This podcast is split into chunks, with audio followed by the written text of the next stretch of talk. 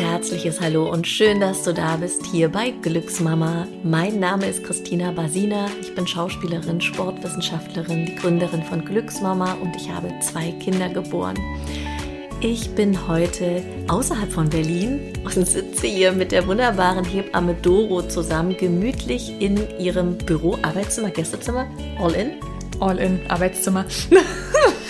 Doro, es ist so schön, dass wir heute über das Thema kleine Geburten, stille Geburten und auch Sternekinder in unserer Gesellschaft sprechen, weil du das immer so schön in deinem Instagram-Feed aufnimmst. Sternkinder in unserer Gesellschaft und dann hast du dann, dann hast du immer einen Beitrag dazu und die Frauen oder Männer oder Menschen können drunter kommentieren. Das finde ich ganz großartig. Deshalb habe ich gedacht, nehmen wir das auf jeden Fall mit auf. Ja, gerne. Und ich freue mich, dass du mit mir diese Folge machst. Es ist ja schon auch ein sehr emotionales Thema für ja, für, für dich, für mich, für, ich glaube allgemein, das ist einfach ein emotionales Thema. Kann man Absolut. das so sagen? Das glaube ich auch ja, selbst glaube ich auch Menschen, die kein Sternenkind haben oder die keine stille Geburt erlebt haben, sind häufig sehr empathisch mit dem Thema, ja, absolut.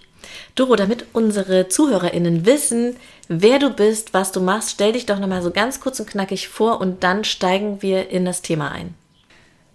Ich freue mich total, in deinem Podcast zu Gast sein zu dürfen und über das Thema Sternenkinder und kleine und stille Geburten mit dir zu sprechen, denn es ist ein Thema, was ja mich persönlich einfach seit zwei Jahren persönlich begleitet. Ich habe selber ein Sternenkind zur Welt gebracht und ähm, habe mich tatsächlich so privilegiert gefühlt, als Hebamme so viel Wissen zu haben rund um dieses ganze Thema, wo ich sehr schnell realisiert habe, dass dieses Wissen eben so viele Menschen nicht haben, wenn sie so ein Erlebnis haben und habe sehr stark das Bedürfnis verspürt, dieses Wissen in die Welt zu tragen. Und deswegen freue ich mich unglaublich, da zu sein. Und ganz kurz zu mir. Ich bin seit ungefähr zwölf Jahren Hebamme, habe sowohl außerklinisch im Geburtshaus am Treptower Park eine wunderschöne Zeit verbringen dürfen und ähm, bin jetzt im Krankenhaus in Brandenburg, mache Vor- und Nachsorgen, Kurse. Genau, also Geburtsvorbereitung, Rückbildungskurse, so das gesamte Hebammenspektrum eigentlich. Und habe jetzt eben seit kurzem einen eigenen Podcast. Yay! Das ist richtig toll. Wie heißt der? Der heißt Sternenkind Punkt Liebe.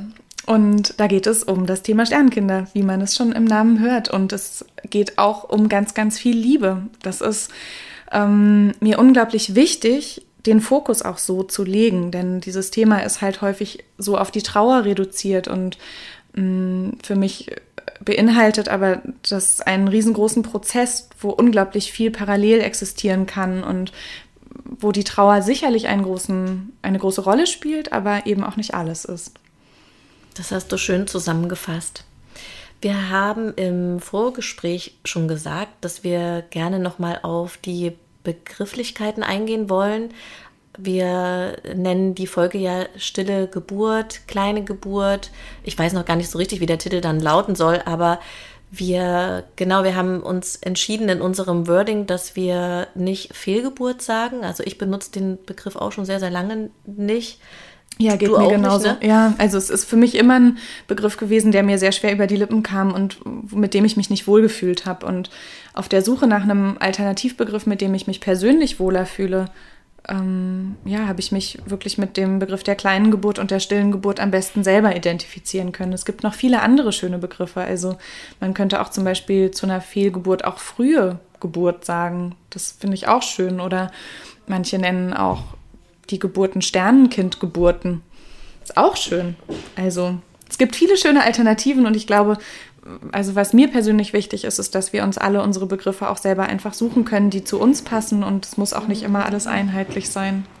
Du hast ja in deiner ersten Podcast-Folge schon mal das so schön auseinandergenommen mit kleine Geburt und stille Geburt. Magst, ja. du, magst du darauf einfach mal eingehen, dass, dass wir, weil irgend, irgendwo müssen wir ja anfangen bei dem Thema. Ich Absolut. glaube, das ist ein ganz guter Anfang. Mm, genau. Meinst du jetzt begrifflich? Mhm. Ja. Also genau, bis wann? Mm, genau. Also man könnte, wenn man jetzt die Wörter auseinandernehmen möchte, ähm, ist es ja so, dass der Begriff Fehlgeburt im medizinischen Kontext bis zur 24. Schwangerschaftswoche so verwendet wird. Und danach ist es dann in den alten Begriffen eine Totgeburt.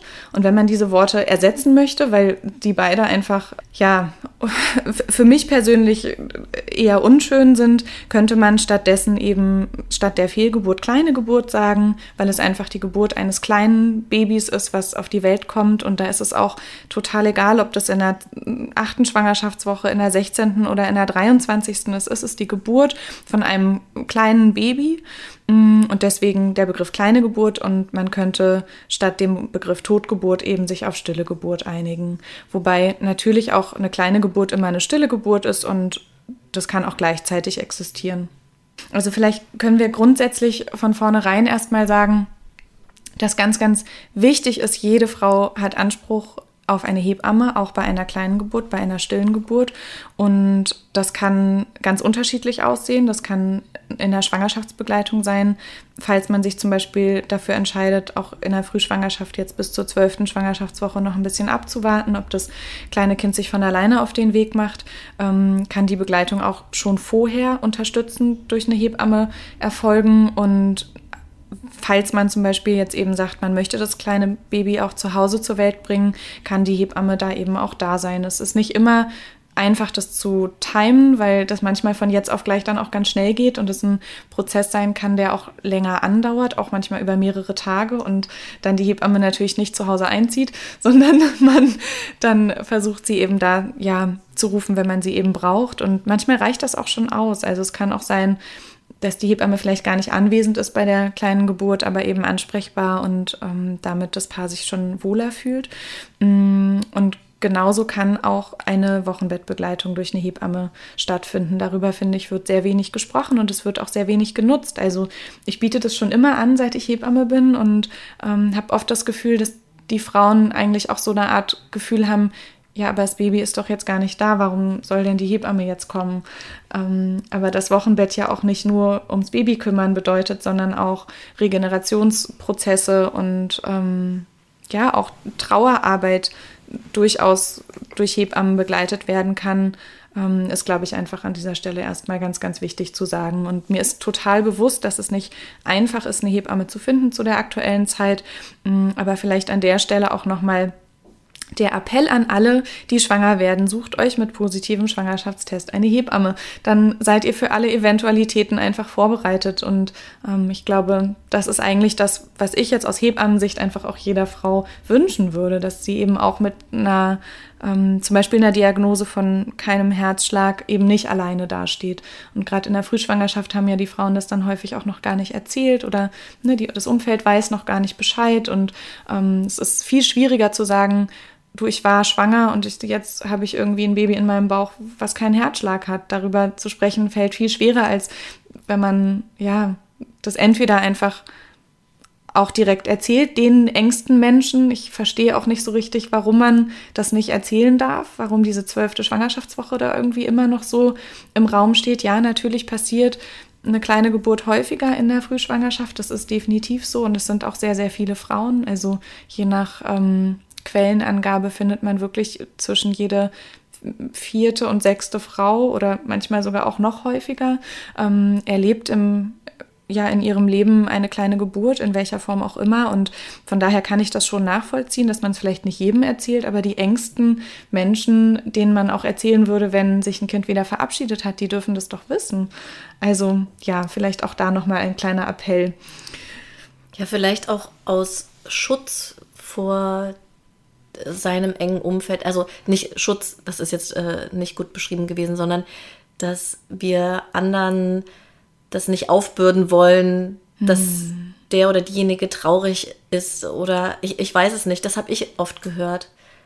Dass hm. es dann ja, lieber, lieber erstmal abgewartet wird. Aber natürlich ist die Unterstützung, die eine Frau erfährt, wenn sie in der Situation ist, so viel wert. Total. Und auch anzunehmen, es, es gibt ja immer beides. Es gibt Leben, es gibt Tod, es ist, wir können das nicht ausblenden. Sich damit mit dem Thema zu beschäftigen, ist, glaube ich, eh immer total sinnvoll. Also es gibt ja. im Buddhistischen Zentrum in Berlin Mitte zum Beispiel so ein Sterbeseminar, was ich schon immer mal machen wollte, was ich aber noch nicht gemacht habe. Aber meine äh, liebe ähm, Mitarbeiterin Yvonne Ahrenhövel, die auch die Mindful Mama Soul Session macht, die hat mir davon erzählt.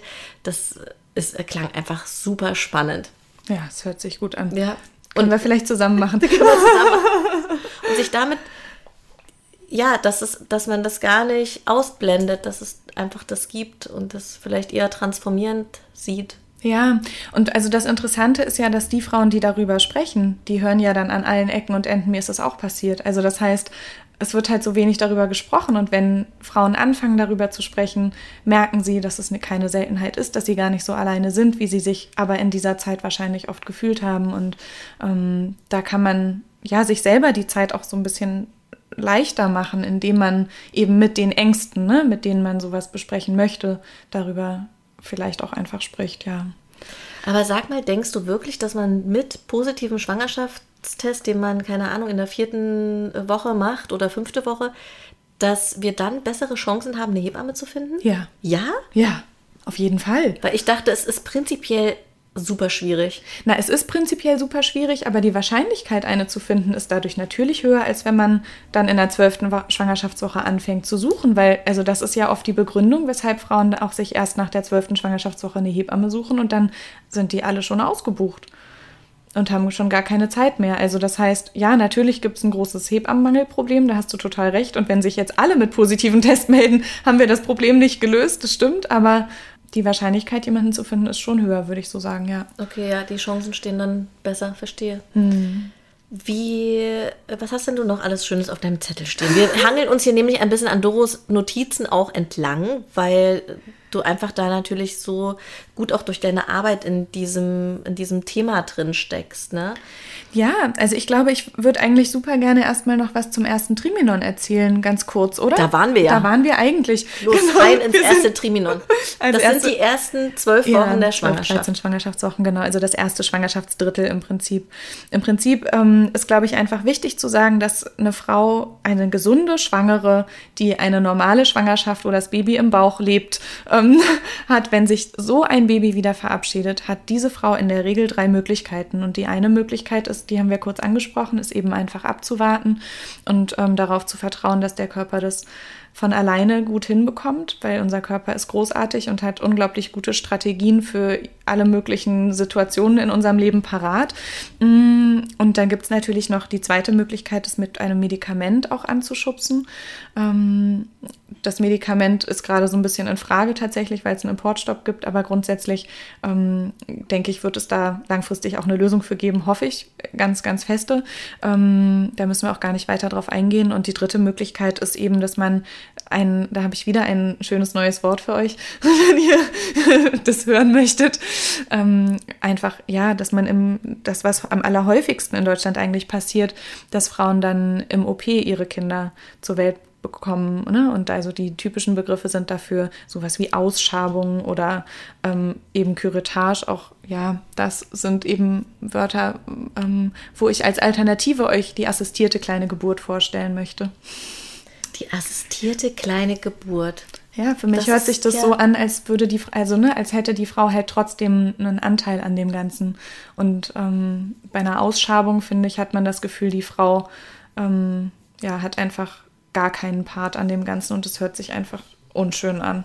Es hört sich auch für mich einfach sehr brachial an, um ehrlich zu ja. sein. Ich meine, ja. Genau. Ja. Wir, wir, wir Begriffsnerds. wir beiden. Nerds, ja, absolut, total. Das, ähm, ich, ich wollte noch eine Frage stellen und zwar, wie lange kann das denn dauern, dass das äh, Baby sich von selber verabschiedet? Kann es das sein, dass die Frau vielleicht tatsächlich fünf Wochen darauf wartet? Ja, das kann sein. Also man weiß, dass die Wahrscheinlichkeit tatsächlich am größten ist, wenn man ungefähr in seinem Zyklus ist. Also das heißt ungefähr alle vier Wochen, wo der Körper sowieso, ne, also auch vor der Schwangerschaft ja ähm, blutet, blutet, die Gebärmutterschleimhaut auch wieder nach draußen bringt, ist tatsächlich die Wahrscheinlichkeit am höchsten. Also das heißt, es ist sogar relativ wahrscheinlich, dass man eher mehrere Wochen als Tage darauf wartet. Also es gibt natürlich immer alles und es kann auch sein, dass es ganz schnell geht und auch da ja kann kann man ja auch mit seinem Körper sprechen, man kann mit dem Kind sprechen, man kann sich verabschieden, man kann Rituale machen, um ähm, sich von der Schwangerschaft zu lösen, die Geburt einzuladen und so weiter. Wem das jetzt zu esoterisch oder ähm, schräg ist, ähm, dann hört ihr jetzt einfach schnell weiter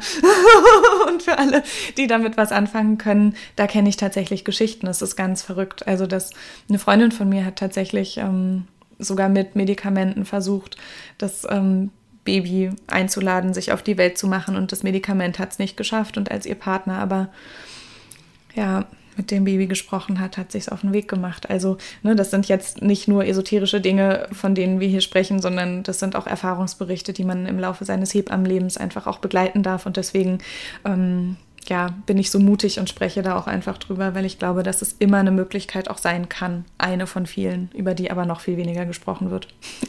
Welche Ängste begegnen dir da bei den Frauen? Also die, ich, ich könnte mir vorstellen, ich war selber noch nicht in der Situation oder jedenfalls nicht bewusst. Vielleicht war ich es schon, aber ich habe es nicht gewusst.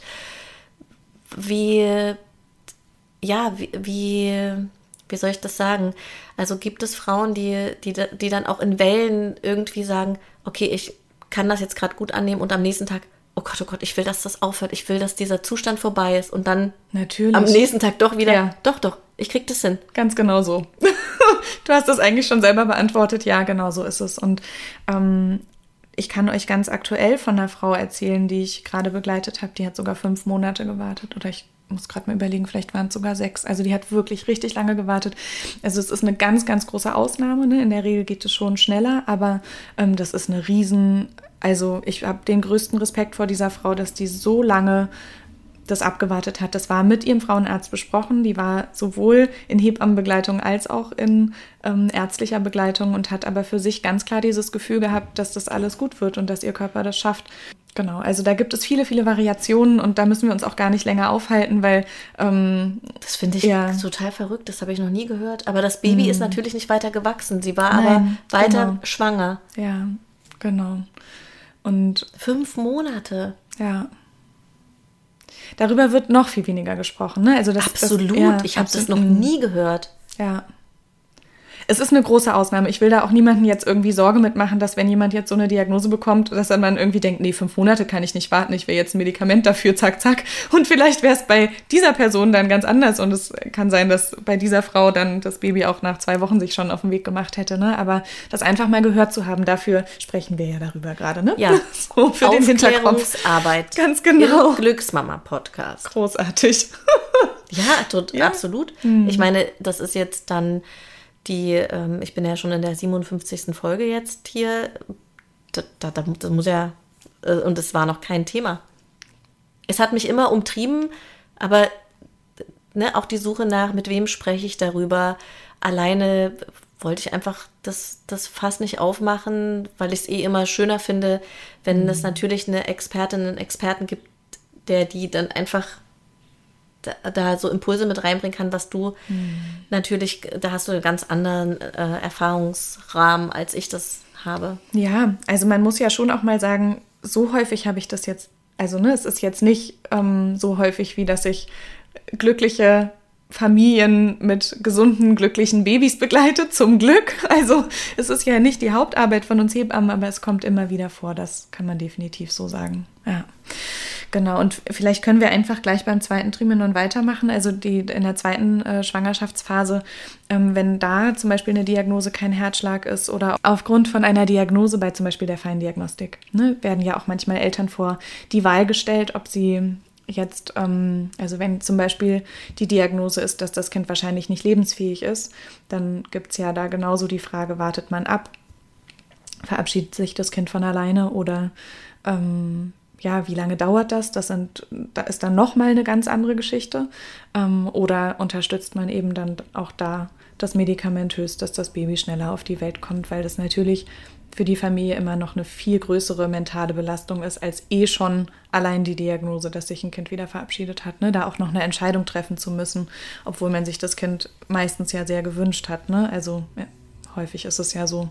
Genau. Und also was mir da wichtig ist, euch einfach mit auf den Weg zu geben, ist, dass ähm, es gibt einen großen Unterschied im ersten und zweiten Schwangerschaftsdrittel mit dem Umgang. Also ne, zu Hause ähm, würde ich das euch nicht empfehlen im zweiten Schwangerschaftsdrittel, weil die Blutungsgefahr tatsächlich größer ist, da die Plazenta sich manchmal nicht so leicht löst. In dieser Phase. Ne? Die Auf Hauptaufgabe im zweiten Drittel der Schwangerschaft ist, dass die Plazenta auf Halten ausgelegt ist und ne, Schwangerschaft halten, ähm, weiterentwickeln. Und wenn in der Phase sich ein Kind verabschiedet, mm, würde ich wirklich immer sagen, lieber ins Krankenhaus gehen, einfach ja, außer man wohnt direkt neben einer Klinik und hat eine Hausgeburtshebamme, die das mitmacht. Das ist die große Ausnahme, aber ansonsten ganz genau. Und im dritten Schwangerschaftsdrittel ist es so, dass wir Hebammen häufig die ganz überraschte Frage bekommen, wenn so eine Diagnose steht, sagen wir mal kein Herzschlag sichtbar, ähm, dass die Frauen diese Kinder ganz normal, spontan, vaginal zur Welt bringen. Also häufig ist irgendwie dieser, dieses erste Gefühl, aber das wird jetzt ein Kaiserschnitt gemacht, oder? Mm, weil man so das Gefühl hat, ich, wie das jetzt, jetzt habe ich hier so eine krasse Diagnose und jetzt soll ich das auch noch zur Welt bringen? Wie krass ist das eigentlich, ne? Darüber wird ja auch nicht so viel gesprochen. Nee, absolut nicht. Genau. Auch was natürlich die, kann man das als Vorteil beschreiben, aber doch, was, was der Vorteil ist, zu sagen, nee, ich mache keine Bauchgeburt, sondern ich äh, habe wen, ja. Ich gebär das Kind, was das auch für die mentale Heilung bedeutet. Absolut. Oder da gibt es doch schon einen Zusammenhang. Ja, natürlich. Also zum einen ist eine Bauchgeburt immer risikoreicher für die Frauengesundheit als auch eine weitere Frauengesundheit als eine ähm, vaginale Geburt. Und das hat einfach einen Verarbeitungsprozess den man nicht unterschätzen darf. Ne? Also das ist eine ganz schön intensive und wahnsinnig herausfordernde Zeit. Weil sich so ein Baby ja auch nicht immer sofort dann auf den Weg macht. Ne? Also das ist auch so Fluch und Segen unserer Ultraschalltechnik, ne? dass man manchmal einfach Dinge vorher weiß, als der Körper schon seine Strategien entwickelt hat. Ne? Also die Wahrscheinlichkeit ist ja groß, wenn man jetzt nicht so oft Ultraschall machen würde, wie das in unserer Gesellschaft ja doch üblich ist, auch wenn es da jetzt gerade ein neues Gesetz gibt und das eigentlich seltener sein soll, ähm, ist ja das Bedürfnis der Frauen oft einfach auch groß, den Ultraschall eben zu haben in der Schwangerschaft und dann kann kann es eben auch sein, dass man eine Diagnose bekommt und der Körper hätte vielleicht zwei Wochen später ganz von alleine Wehen gemacht oder Wellen und das Kind auf die Welt ähm, zu bringen, ohne dass man ein Medikament gebraucht hätte. Ne? Ja, verrückt, ne? weil der Körper mhm. hat ja tatsächlich eigene Strategien und wir überwachen das so und machen Baby-Watching und keine Ahnung was alles. Ja. Es gibt da ein so ein schönes Buch, da steht, dass das Baby ja so im Verborgenen wächst. Hm. Das finde ich so schön. Ja. Ich habe auch, das habe ich gelesen in meiner zweiten Schwangerschaft und habe mich dann auch da entschieden, dass äh, wir uns das nicht sagen lassen, ähm, was, also welches Geschlecht unser Kind hat. Oh, wie schön. Weil ich diesen Satz, so das Baby wächst im Verborgenen, ich dachte, ja, ja, verdammt, es ist ja irgendwie auch so. Und das war Total. ganz, das war ganz schön. Also ich war natürlich gespannt wie ein Flitzebogen und habe irgendwie in der 36. Schwangerschaftswoche noch zu meiner Frauenärztin gesagt, ich will jetzt doch wissen, was es wird. Wirklich? Und sie hat dann gesagt, Frau Basina, jetzt haben Sie so lange gewartet, sage ich Ihnen nicht. Wie cool. Und man sieht es auch, man sieht es eh nicht mehr. Geil. Fand ich richtig cool. Absolut. Oh, wie schön. Ja. Hat sie dich in deinem eigentlichen Wunsch unterstützt? Ja. So, wie haben wir jetzt diese Welle geschlagen? Von der Körper, der Körper macht da, hat da seine Strategien. Ja, absolut. Und eigentlich ist das Kind im Verborgenen. Das Kind wächst im Verborgenen. Darüber kam's, kamen wir da drauf. Ja. Voll schön. Genau. Ja, und also was im Prinzip können wir, können wir einfach chronologisch weiter vorgehen. Ne? Im, Im Prinzip ist halt auch die Zeit des Abschiednehmens, die ist einfach so wichtig und die kann auch schon, dieser Prozess kann halt einfach auch schon beginnen, wenn das Baby noch im Bauch ist. Und das ist auch manchmal unglaublich wertvoll, diese Zeit auch schon genutzt zu haben. Ne? Und auch in den späteren Schwangerschaftswochen, jetzt zweites und drittes Trimenon, ist es so, dass, wenn man so eine Diagnose bekommt, man nicht direkt am selben Tag eine Einleitung braucht. Also eine Nacht drüber schlafen und sich sortieren und überlegen, was kommt danach eigentlich alles auf mich zu oder gibt es irgendwelche Dinge, die mir besonders wichtig sind, wie zum Beispiel im zweiten Trimenon, wenn ich nicht stark blute und die Plazenta leicht auf die Welt kommt, dann möchte ich nicht in den OP dass man sowas vielleicht auch ne, einfach nochmal reflektieren kann, mm, nicht in so einer Schocksituation dann direkt den nächsten Step zu gehen, sondern erstmal wieder runterzukommen, bei sich anzukommen, um dann irgendwie sortierter in so eine krasse Herausforderung weiterzugehen. Das macht manchmal einfach Sinn. Was gibt es denn für Möglichkeiten, um den Abschied von dem Baby zu unterstützen? Für sich, für die Familie, vielleicht auch für Geschwister, die da sind? Ja, da gibt es ganz, ganz viele Ideen und ich glaube, da sind auch viele ähm, Paare unglaublich überrumpelt in so einer Situation, wenn man ihnen dann diese ganzen Ideen erzählt und sie noch nie was davon gehört haben, dann ist das einfach oft zu viel auf einmal. Mm, aber deswegen finde ich das so schön, wenn Menschen das einfach auch mal gehört haben, bevor ihnen sowas vielleicht passiert, dann kann man das irgendwie hervorholen und denkt, ach guck mal, da habe ich mal was zu gehört. Ach stimmt, das habe ich mir damals schon überlegt, dann ist das irgendwie einfacher. Also es gibt eine unglaublich tolle Organisation, ähm, und zwar sind es Sternenkindfotografen, die man rufen kann. Und die sind, es ist, ich bin unglaublich beeindruckt von deren Organisation. Also die haben eine Seite, eine Internetseite, die heißt deinsternenkind.org oder so. Das können wir vielleicht verlinken. Ja, das ähm, verlinke ich in den genau, Show Notes. finden wir nochmal raus. Und ähm, dort gibt es eine Notfallnummer, da kann man anrufen oder beziehungsweise auch so ein Formular ausfüllen. Und da rufen die wirklich innerhalb von ganz kurzer Zeit zurück. Ich bin immer wieder beeindruckt, wie schnell das dann geht.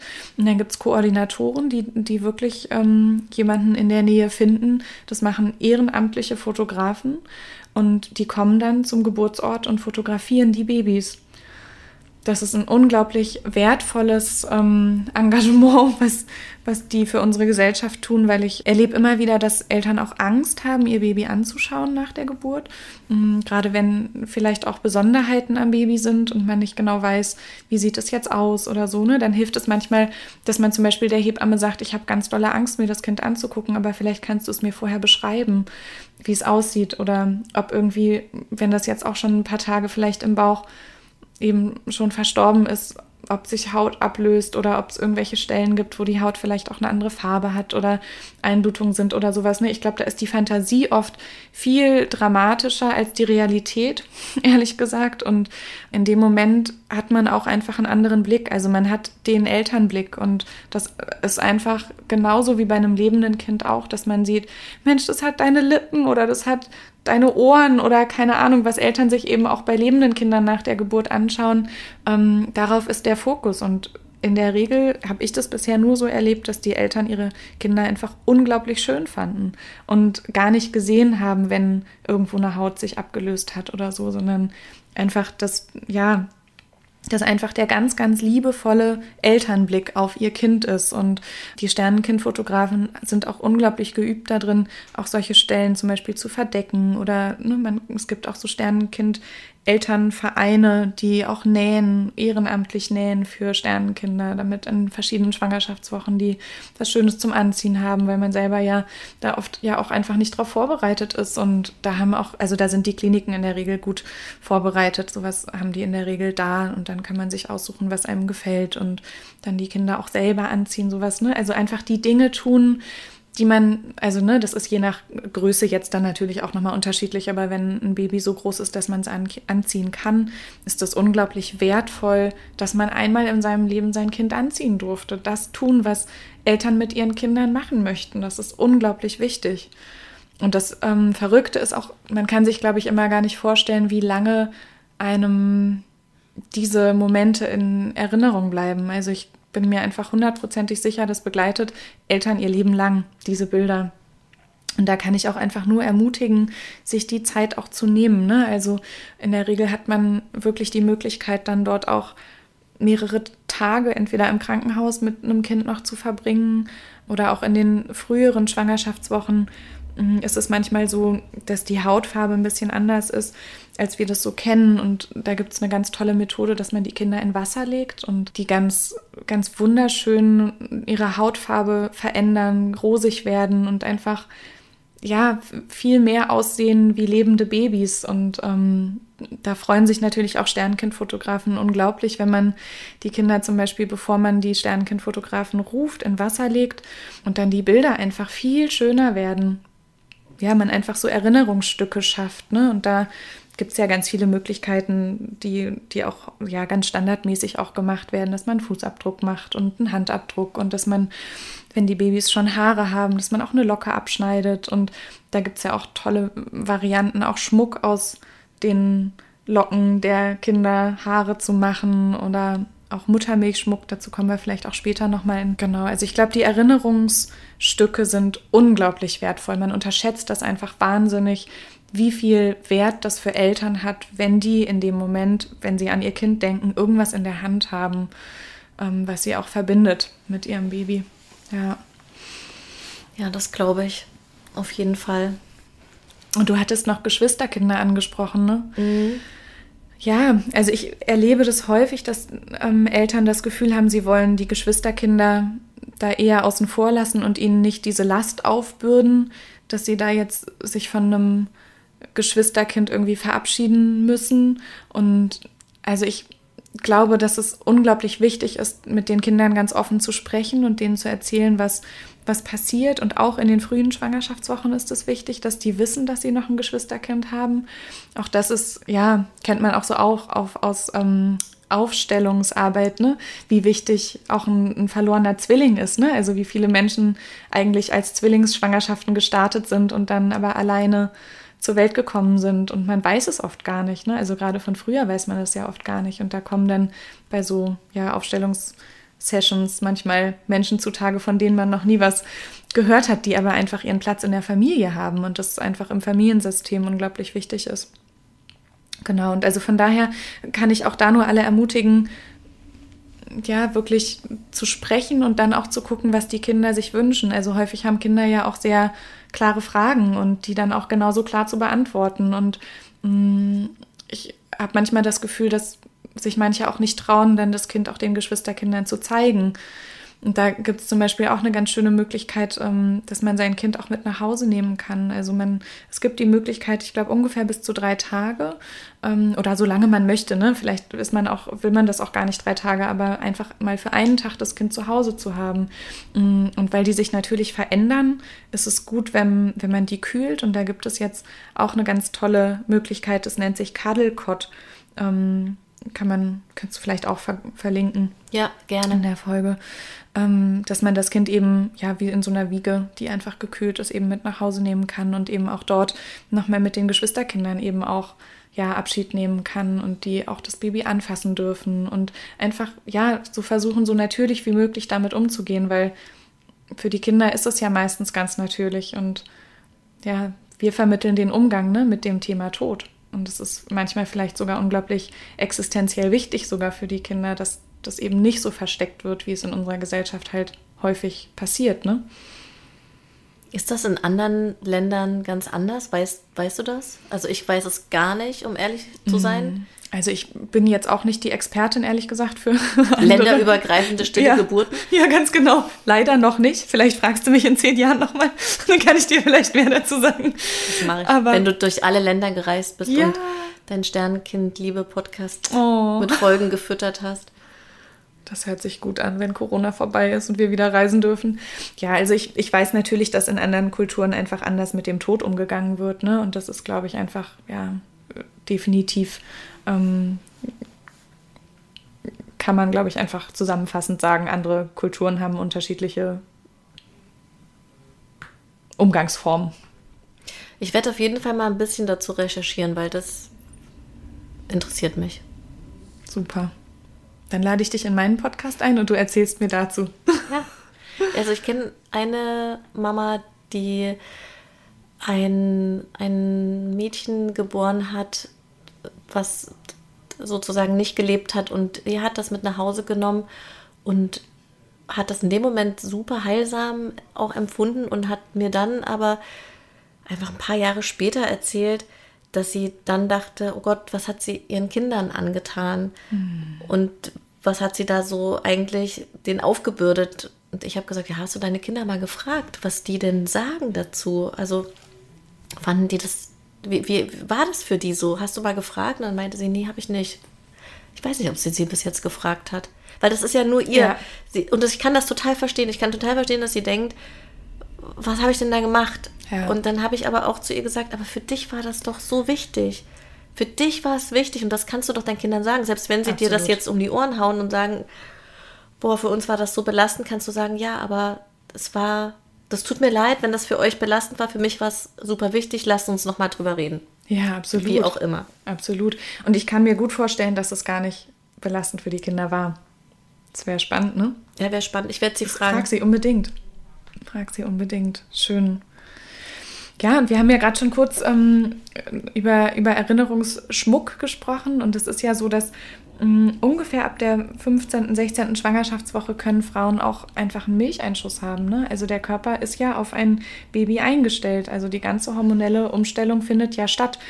Und ähm, auch das wissen so wenige, dass ja, einen da wirklich auch körperlich auch nach einer stillen Geburt noch was erwarten kann. Ne? Und ähm, häufig ist auch da wieder dieses Wegdrück ähm, geschehen in unserer Gesellschaft. Also in vielen Kliniken wird einem dann empfohlen, so ein ähm, Abstillmedikament zu nehmen. Und also ich habe in meiner Ausbildung ganz klar gelernt, dass es eben durchaus auch als Nebenwirkung Depressionen hervorrufen kann. Und das ist, glaube ich, einfach eine Frage, die man sich stellen muss. Ähm, schaffe ich das ein paar Tage, je nachdem, manche Frauen haben auch sehr starken Milchfluss und das kann sich auch länger ziehen, ähm, mich mit dem Thema auseinanderzusetzen und macht es dann durch Kühlen und Quarkwickel und einen engen BH und einfach ja viel Pfefferminz und Salbeitee trinken und da hat jede Hebamme auch noch ihre eigenen Tricks auf Lager, was man da sonst auch noch alles machen kann, um die Milchbildung eben auch zu reduzieren. Mm, aber vielleicht ist auch das einfach ein Prozess, der dazugehört, ne? weil ähm, es ist ja nicht so, dass wenn das Baby geboren ist und man dann nach Hause geht und ja, das Kind vielleicht beim Bestatter liegt oder so, dass man das dann aus dem Kopf hat. Also man beschäftigt sich ja so oder so die ganze nächste Zeit damit. Und ähm, ich habe mal ganz schön gelesen, da hat irgendwer mal gesagt, das sind die Tränen der Brust.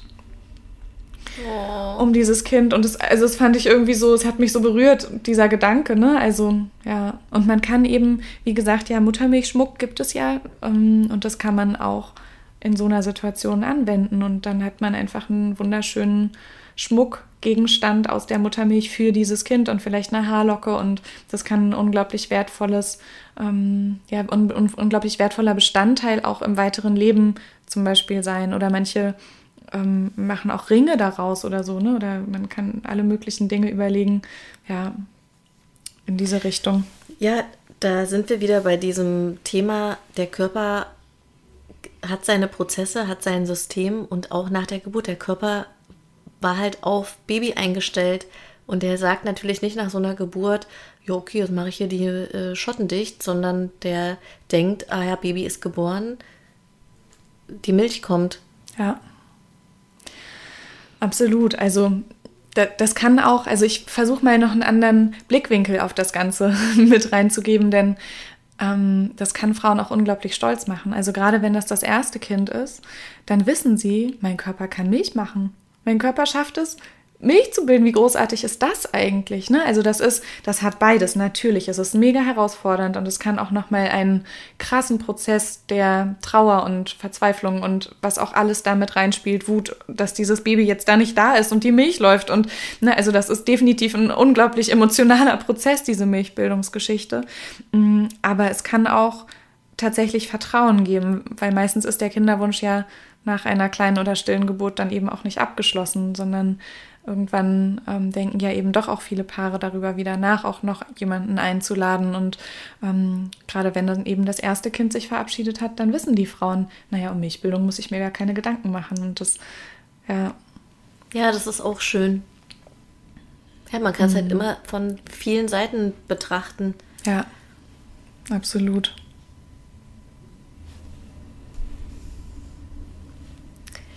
Jetzt kommen wir ja zu einem Thema, was auch, auch wichtig ist, nämlich die Rückbildung.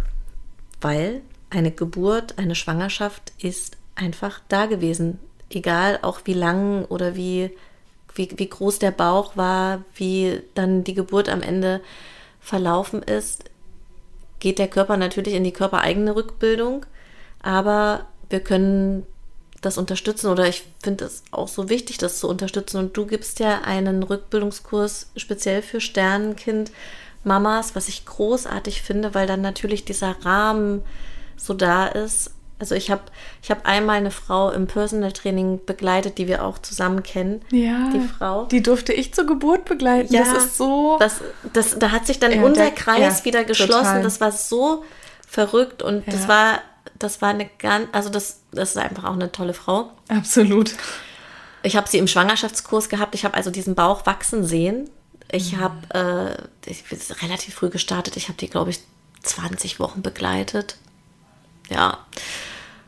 Und es war, war wirklich eine, eine, eine, eine herausfordernde Situation, als ich diese Nachricht bekommen habe, dass das Baby nicht überlebt hat und ähm, zu so einer späten Schwangerschaftswoche und ich war gerade wieder in der Frühschwangerschaft mit meinem zweiten Kind und ich habe gedacht, oh Gott, wie soll ich, wie soll ich die Frau begleiten, wie soll ich das machen? Ich habe weite Pullis dann angehabt Ach, da, in dem Personal Training, ja, damit das einfach ähm, und das hat, das hat auch gut funktioniert, aber es war natürlich, oh Gott, es war so, es war so wichtig auf der einen Seite und so schmerzhaft auf der anderen, es war so alles. Ja, das glaube ich.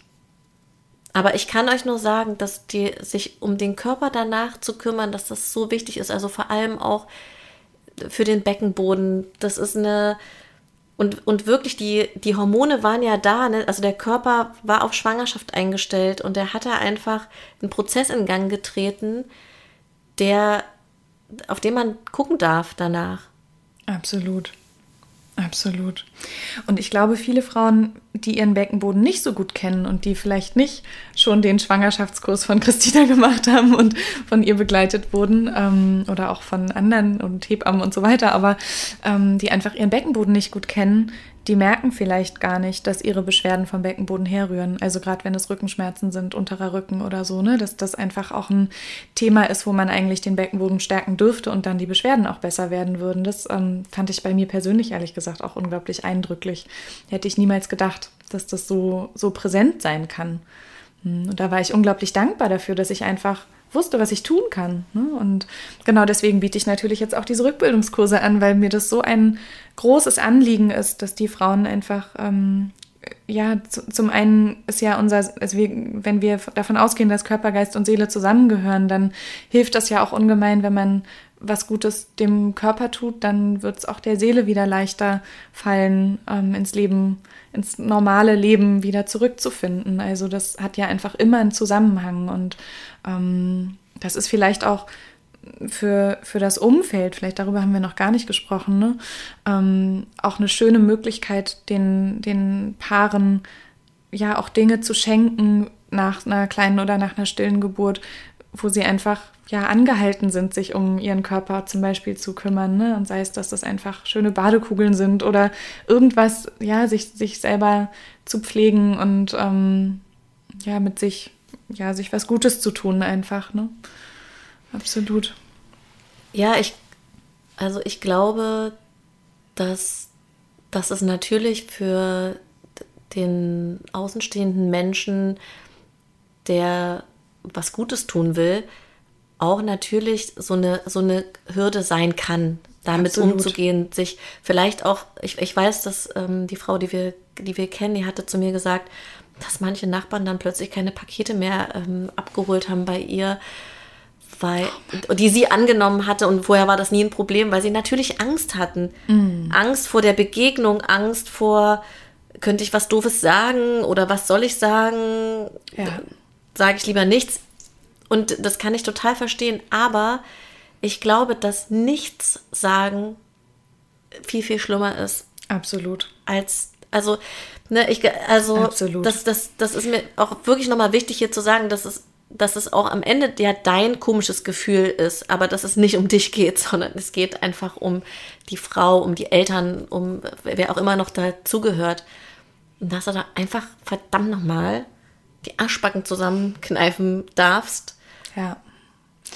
Und natürlich ähm, gibt es Floskeln, die man sich verkneifen kann. Ne? oh ja, das wäre vielleicht auch noch mal gut darüber zu ne? sprechen, weil da habe ich auch einen, einen, sehr, einen sehr emotionalen ähm, Post auf Instagram äh, vor einer Weile gelesen, wo eine, oder hat sie sogar einen Blogartikel drüber geschrieben, muss ich nochmal nachgucken. Auf jeden Fall war das, war das ziemlich cool, was, was Eltern hören wollen und was eigentlich super verletzend ist, ne? Nämlich ja. sowas wie, naja, aber du kannst ja noch Kinder kriegen. Du bist ja noch jung. Ja, absolut. Also, ja, absolut.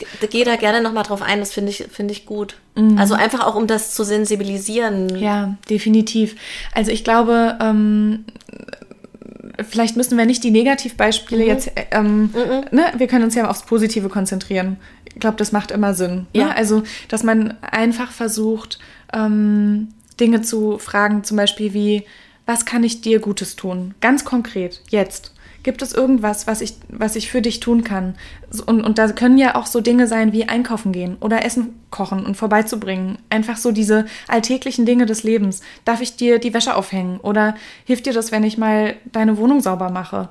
Oder, oder, oder, oder. Einfach so ganz alltägliche Sachen. Oder wenn das Baby zum Beispiel beerdigt ist, ähm, darf ich mal mit dir zusammen zum Grab gehen? Können wir mal das Grab zusammen besuchen? Oder ich würde so gerne, ähm, darf man auf dem Grab Blumen hinstellen? Gibt es irgendwas, was ich, findest du das komisch oder hilft dir das? Oder ähm, es gibt auch unglaublich wundervolle ähm, Möglichkeiten, wie zum Beispiel so eine schöne Box ähm, zu verschenken, die man auch selber bemalen kann, wo man auch ne, selber noch so kreativ sein eigenes daraus machen kann. Das hilft, glaube ich, oft ungemein und das kann man auch zusammentun. Also manchmal ähm, hilft es auch einfach zu sagen, darf ich vorbeikommen oder willst du, willst du deine Ruhe haben? Ne? Und dann aber auch damit klarzukommen, wenn die Frau sagt oder der, ne, der Papa sagt, ich will heute meine Ruhe haben, nimm es nicht persönlich, aber ich freue mich total, dass du fragst. Ich, ne, so. Und dann auch immer wieder nachzufragen, das ist, glaube ich, auch wichtig. Und nicht denken, okay, sie melden sich dann schon. Nee. Ähm, also häufig passiert das dann, glaube ich, dass, dass so Berührungsängste entstehen, wie du das schon gesagt hast, und mh, mm, man dann das Gefühl hat, ich kann ja nur was Falsches sagen. Manchmal ist es auch schön, einfach vorbeizukommen und zu sagen, ich, ich weine mit dir, ich sitze neben dir, ich halte deine Hand, ich nehme dich an den Arm. Können wir es einfach zusammen aushalten? Oder ich so, habe hier ne? was zu essen gekocht. Ja, genau. Ich glaube auch aktiv. Ja. Zu, weil, weil ich könnte mir andersrum auch vorstellen, dass es schwierig ist, wenn ich zum Beispiel ganz viele Sachen gefragt werde, wie darf ich was zu essen vorbereiten oder ja. so, dass man immer vielleicht auch eher sagt, hm, ach, musst du nicht. Und wenn aber der, ja. der, und wenn es einfach nur ist, du mhm. stellst was vor die Tür absolut. und, und machst sagst, einen Zettel dazu. Ne, ja, absolut. Für euch und ja, wie auch immer die Wege da sind, das ist natürlich für alle jeder ist individuell und hat unterschiedliche Bedürfnisse, das ist ganz klar. Ne? Aber das nahestehende Umfeld kennt ja die Paare dann auch gut und hat wahrscheinlich auch eine gute Idee, was, was irgendwie von Herzen kommt. Alles, was von Herzen kommt und ähm, immer mit dem Versuch, empathisch zu sein. Oder ne, vielleicht auch so, so Dinge wie, wenn es Fotos gibt, magst du mir die Fotos mal zeigen? Ne? Oder ähm, auch nach ein paar Monaten vielleicht einfach nochmal zu fragen, ähm, wie ist die Grabgestaltung? Was machst du gerade? Ähm, hast du irgendwas verändert? Oder ne, auch später, auch nach einem Jahr zum Beispiel zum Geburtstag, eine Karte, eine Geburtstagskarte zu schicken oder so oder vorbeizubringen oder einfach daran zu denken, dass an dem Tag dieses Kind geboren ist, ne? weil es ist ein Geburtstag. Und natürlich handhabt diesen Geburtstag jeder anders, aber ein liebevoller Gedanke mit, ich schicke dir eine ganz liebe Umarmung und eine schöne Karte dazu, das ähm, kann nie falsch sein. so. Ja. Genau. Es gibt vielleicht noch eine, eine Sache, über die wir noch nicht gesprochen haben, und zwar, wir haben es grob angesprochen, aber vielleicht ist es gut, es nochmal klar zu benennen. Es gibt, egal in welcher Schwangerschaftswoche ein Kind ähm, still zur Welt kommt, ähm, gibt es danach ein Wochenbett. Und das wird so selten so genannt. Und wie ich am Anfang schon gesagt habe, im Wochenbett hat man Anspruch auch, auch auf Hebammenbegleitung. Ähm, ist es natürlich auch so, dass das einen Grund hat. Also es gibt körperliche Prozesse, die stattfinden, die brauchen Ruhe. Und wir sagen nicht umsonst den Frauen, die ähm, am Termin lebende Kinder zur Welt bringen, eine Woche im Bett, eine Woche am Bett, eine Woche ums Bett. Ruh dich aus, versuch deinen Beckenboden zu schonen, hab häufig eine waagerechte Position. Also, ne, das, das sind ja Empfehlungen, die gelten ganz genauso. Und ähm, natürlich ist, je kleiner das Kind, ähm, was zur Welt gekommen ist, desto schneller ist sicherlich auch die Rückbildung. Und dennoch ähm, reicht manchmal, gerade in der Frühschwangerschaft, ist es ja so, also bis zur 24. Schwangerschaftswoche oder auch einem Geburtsgewicht von 500 Gramm ähm, werden Frauen krankgeschrieben. Ähm, und da reichen manchmal zwei Wochen nicht aus. Und wenn man das Gefühl hat, dass man mehr braucht, dann ist es unbedingt ganz, ganz, ganz dringend notwendig, das einem Arzt, einer Ärztin genauso zu sagen. Ich brauche da noch mehr Zeit für. Bitte, bitte schreiben Sie mich noch mal drei Wochen krank oder, oder, oder. Mm, und also vielleicht es ist auch interessant zu wissen, dass ab der 24. Schwangerschaftswoche und ab 500 Gramm gibt es eben auch Mutterschutz. Und das sind die ganz normalen Mutterschutzfristen von acht Wochen oder bei, einem, bei einer Frühgeburt auch zwölf Wochen. Und da hat man Anspruch drauf. Und wenn man das Gefühl hat, die Decke fällt einem auf den Kopf und man muss wieder früher arbeiten gehen, dann kann das ja auch eine Verarbeitungsstrategie sein, ähm, wo man immer so ein bisschen gucken muss, verdrängt man es jetzt oder ist es eigentlich auch gesund? Das ist dann die nächste Frage, aber die können wir hier nicht klären. Das muss man persönlich dann rausfinden. Ähm, kann man auch das kann, man kann wieder früher arbeiten gehen, aber es ist wichtig, dass man auch immer da wieder die Möglichkeit so, hat zu sagen, es ist mir doch zu früh, ich will doch wieder in Mutterschutz. Also man kann da auch wieder zurück. Das ist vielleicht noch wichtig. Und wenn man größere Geschwisterkinder hat, ähm, und der Haushalt einfach eine riesengroße Herausforderung ist, gibt es auch da die Möglichkeit von einer Haushaltshilfe im Wochenbett. Die die Krankenkasse bezahlt. Ganz genau das. Danke für die Ergänzung. Gerne. ich und die Krankenkasse, du weißt ja, Diese, da ist ja, oh. richtig was am Start. Absolut. Mega. Was hast du denn noch Schönes auf deinem Zettel stehen?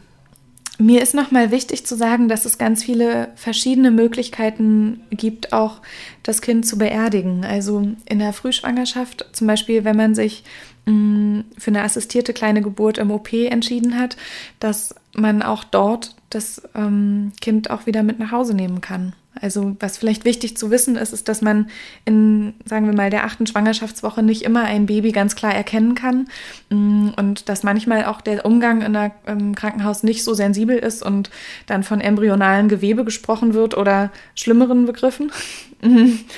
ähm, aber dass man ja sich vielleicht ein kleines Gefäß mitnimmt, wo man das reinnehmen kann und ähm, auch wenn sie noch so klein sind, ihnen einen Ort geben, wo man das Gefühl hat, das ist ein würdiger Ort und wo man vielleicht auch im Nachhinein hingehen kann. Das ist für manche ganz wichtig, dass man einen Ort hat, wo man sich nochmal besonders verbunden fühlt. Und ähm, ja, es ist Bundeslandsache, wie das Bestattungsrecht ist. Deswegen reden wir da vielleicht nicht so ausführlich drüber. Lieber nicht. Aber grundsätzlich. Ähm, gibt es auch Sternenkindergräber, zum Beispiel in Sammelbestattungen werden. Manchmal ist es für viele Eltern auch ein schöner Gedanke, dass die ähm, Kinder eben nicht alleine sind, sondern eben viele andere Kinder einer, mit einem ähnlichen Schicksal einfach zusammen beerdigt werden. Und es sind oft auch ganz wunderschöne, fröhliche Gräber mit, ähm, wie heißen die, Windrädern und allen möglichen bunten, ja, kinderähnlichen Gestaltungsspielraumgeschichten. Ja, da gibt es die Möglichkeit, in Friedwald zum Beispiel auch ein Kind zu beerdigen. Man kann auch vorher ähm, Kinder einzeln bestatten. Also es muss keine Sammelbestattung sein. Da gibt es viele verschiedene Möglichkeiten, wo es wichtig ist, ja, dass man da eine Wahl hat und sich Gedanken machen kann und auch da wieder entscheiden kann, was sich für einen selber stimmig anfühlt und was vielleicht auch nochmal wichtig zu sagen ist, es gibt auch Trauerbegleiter, Begleiterinnen, die in dieser Situation einfach unglaublich gut ausgebildet sind und einen da sehr gut auch unterstützen können. Und sicherlich brauchen manche auch psychologische Unterstützung, vielleicht auch als Paar, weil in der Regel ist es so, dass ähm, Menschen unterschiedlich trauern und Männer und Frauen vielleicht auch nochmal unterschiedlich trauern und ähm, ja, der eine macht es mehr mit sich selber aus, die andere Person möchte vielleicht ganz viel sprechen und reden und die eine weint ganz viel und ja, also da ist es einfach unglaublich unterschiedlich und wichtig ist, glaube ich, zu wissen, dass jemand, der das mit sich ausmacht, trotzdem traurig sein kann, auch wenn man es nicht nach außen sieht und sich da auch gegenseitig den Raum zu geben und auch das zuzugestehen, dass es unterschiedlich sein darf. Und manche Paare rücken ganz dicht zusammen und für manche ist es eine Riesenherausforderung, wo es gut ist, sich Unterstützung zu holen. Ja, das, das, ist sehr, das ist ein sehr guter Hinweis. Ich würde sagen.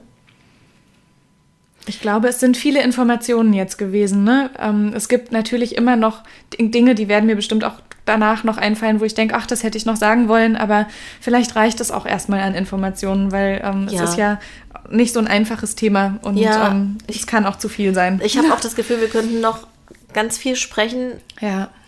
Aber ich habe auch ein gutes Gefühl, dass es, dass wir einfach viel, ja, viel besprochen haben und die, diese Folge jetzt ins Podcast, in den Podcast-Orbit hinein darf. Wunderschön.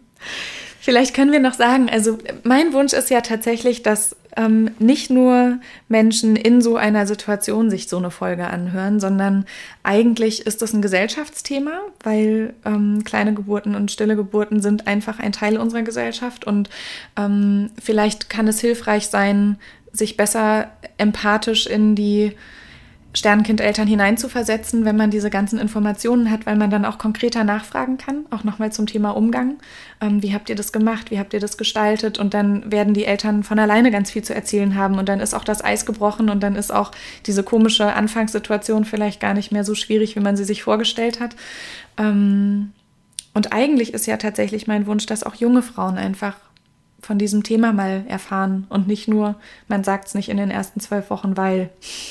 Ja, vielen Dank, liebste Doro, dass du mit mir über dieses Thema gesprochen hast. Ich finde, du hast es so, so liebevoll auf den Punkt alles gebracht. Danke. Das, wir sitzen hier nämlich mit zwei Wärmflaschen, weil Doros Fußbodenheizung hier ausgefallen ist. Aber es war so gemütlich. Wie schön. Danke für, für all dein Wissen, was du hier geteilt hast im Podcast. Wir Sehr hoffen gerne. natürlich, ne, dass diese Folge viele Menschen erreicht. Also wenn du ja jemanden kennst, wo du sagst, hey, das könnte könnte den Menschen interessieren, dann schick die Folge gern weiter, teil die Folge. Wir freuen uns natürlich auch über Kommentare unter dem Podcast äh, Post, Podcast Post, ja, unter dem Podcast Post, unter der Karre, wie ich immer so schön sage. Ja, und dann verlinke ich alle Infos in den Show Notes, alle Infos natürlich auch zu Doro und zu den Seiten, die du gesagt hast. Ja, und dann verabschiedet sich der Podcast für heute. Alles, alles Liebe und bis ganz bald. Deine Christina.